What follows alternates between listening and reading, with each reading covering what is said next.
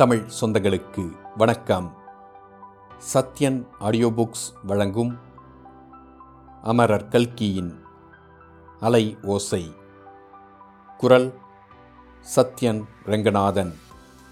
முதல் பாகம் பூகம்பம். அத்தியாயம் 30. இதுவா உன்கதி? தாரிணியின் கடிதத்தை படிக்க ஆரம்பித்தபோது சௌந்தர ராகவனின் உள்ளத்தில் பழைய அன்பும் ஆர்வமும் ததும்பிக் கொண்டிருந்தன. பூகம்பத்தினால் விளைந்த விபரீத நிகழ்ச்சிகளைப் பற்றி படித்தபோது அவனுடைய மனம் இளகிற்று. கடிதத்தின் கடைசி பகுதி இளகிய மனத்தை மறுபடியும் கல்லாக மாற்றியது. சௌந்தர ராகவனுடைய மனத்திற்குள் தன்னை போன்ற ஒரு புத்திசாலி இந்தியா தேசத்தில் இதுவரை பிறந்ததில்லை என்ற எண்ணம் குடிகொண்டிருந்தது. தாரிணி இவனிடம் கொண்டிருந்த காதல் அந்த எண்ணத்தை தூபம் போட்டு வளர்த்திருந்தது. இப்போது அவள் தனக்கு மனித வாழ்க்கை எடுத்ததின் பலனை பற்றி போதனை செய்ய ஆரம்பித்தது ஆத்திரத்தை உண்டாக்கியது.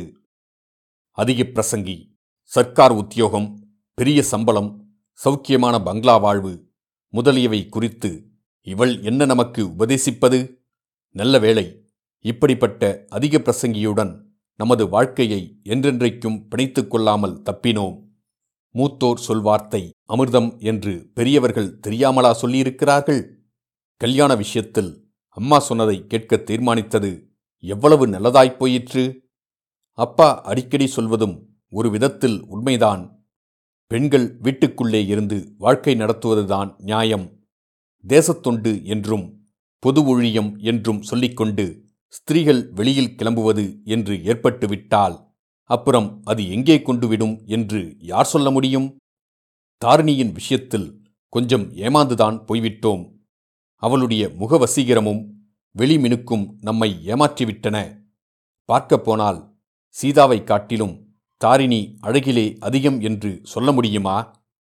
ஒரு நாளும் இல்லை. அல்லது சமர்த்திலேதான் சீதா குறைந்து போய்விடுவாளா? அதுவும் இல்லை.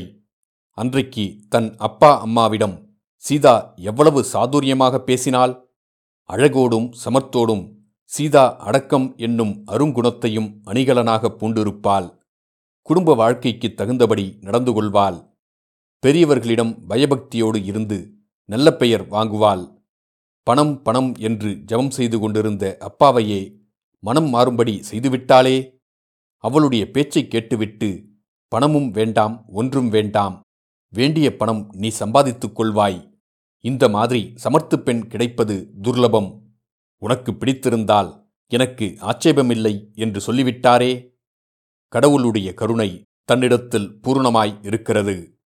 ஆகையினாலேதான் தாரிணியோடு தன் வாழ்நாள் முழுவதையும் பிணைத்து கொண்டு திண்டாடாமல் இந்த மட்டும் தப்ப முடிந்தது.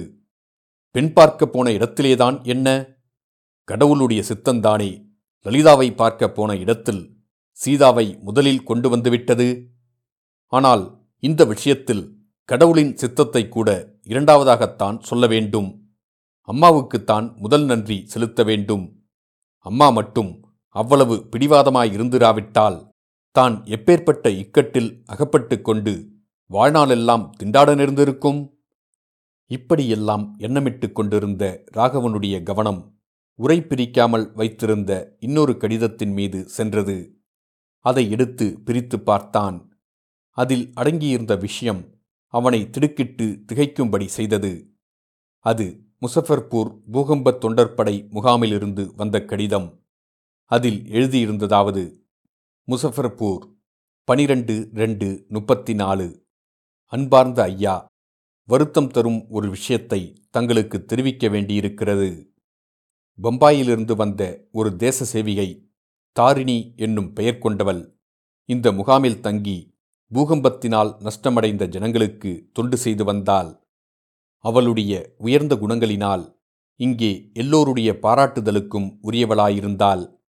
நேற்று மத்தியானம் விடுதியில் சாப்பிட்டுவிட்டு போனவள் இரவு திரும்பி வரவில்லை. துரதிர்ஷ்டவசமாக அவளிடம் ஒரே ஒரு துர்ப்பழக்கம் இருந்தது. பூகம்பத்தினால் இந்த பிரதேசத்தில் ஏற்பட்டிருக்கும் பூமி பிளவுகளுக்கு பக்கத்தில் போய் அடிக்கடி எட்டி பார்த்து கொண்டு நிற்பாள். நாங்கள் பலமுறை எச்சரித்தும் அவள் கேட்கவில்லை. கடைசியாக நேற்று பிற்பகல் தாரிணியை பார்த்தவர்கள் அத்தகைய பிளவு ஒன்றுக்கு பக்கத்தில் நின்று அவள் எட்டி பார்த்து கொண்டிருந்ததாகச் சொல்கிறார்கள். எவ்வளவோ தேடி பார்த்தும் தகவல் ஒன்றும் கிடைக்கவில்லை. அன்று ஜனககுமாரி பூமிக்குள் போனது போல் நானும் போய்விட விரும்புகிறேன் என்று தாரிணி அடிக்கடி சொல்வது வழக்கம். அவளுடைய விருப்பம் நிறைவேறிவிட்டதென்று வருத்தத்துடன் முடிவு செய்ய வேண்டியதாய் இருக்கிறது. தாரிணியின் உற்றார் உறவினர்கள் பற்றி எங்களுக்கு யாதொரு தகவலும் இல்லை. அவளுடைய டைரியில் தங்கள் விலாசம் குறிக்கப்பட்டிருந்தபடியால் இதை தங்களுக்கு எழுதுகிறோம். தாரிணியின் பந்துக்களை தங்களுக்கு தெரிந்திருந்தால் அவர்களுக்கும் அறிவிக்க கோருகிறோம். ஒருவேளை தாரிணி எங்கேயாவது வழித்தப்பி போயிருந்து திரும்பி வந்துவிட்டால் தங்களுக்கு உடனே தெரியப்படுத்துகிறோம். இங்கனம் சரளாதேவி. இந்த கடிதத்தின் முதல் சில வரிகளை படிக்கும்போதே ராகவனுக்கு தாரிணி மீது ஏற்பட்டிருந்த ஆத்திரமெல்லாம் மாறிவிட்டது. அவனுடைய இருதயத்தில் அன்பும் இரக்கமும் ததும்பின. கடிதத்தை முடிக்கும்போது கண்களில் கண்ணீர் ததும்பியது. எழுந்து சென்று பூட்டியிருந்த அலமாரியை திறந்து அதற்குள்ளிருந்த தாரிணியின் படத்தை எடுத்தான். வெகுநேரம் அதை உற்று பார்த்து கொண்டே இருந்தான். தாரிணியின் பேச்சுகளும் முகபாவங்களும் நடை உடை பாவனைகளும் ஒவ்வொன்றாகவும் சேர்ந்தாற்போலவும் அவன் மனக்கண் முன்னால் வந்து கொண்டிருந்தன. அடடா, இதுவா உன் கதி என்று எண்ணியபோது ராகவனுடைய கண்ணில் ததும்பிய கண்ணீர் வழிந்து தாரிணியின் படத்தின் பேரில் முத்து முத்தாக உதிர்ந்தது. அதே சமயத்தில் அவனுடைய உள்ளத்தில் ஓர் அதிசயமான நிம்மதியும் உண்டாயிற்று. அப்புறம் 1 வாரம் 10 நாள் வரையில் முசஃபர்பூரிலிருந்து வேறு ஏதேனும் நல்ல செய்தி கொண்ட கடிதம் ஒருவேளை வரக்கூடும் என்று எதிர்பார்த்து கொண்டிருந்தான். அத்தகைய கடிதம் ஒன்றும் வரவே இல்லை. இத்துடன் அத்தியாயம் 30 முடிவடைந்தது.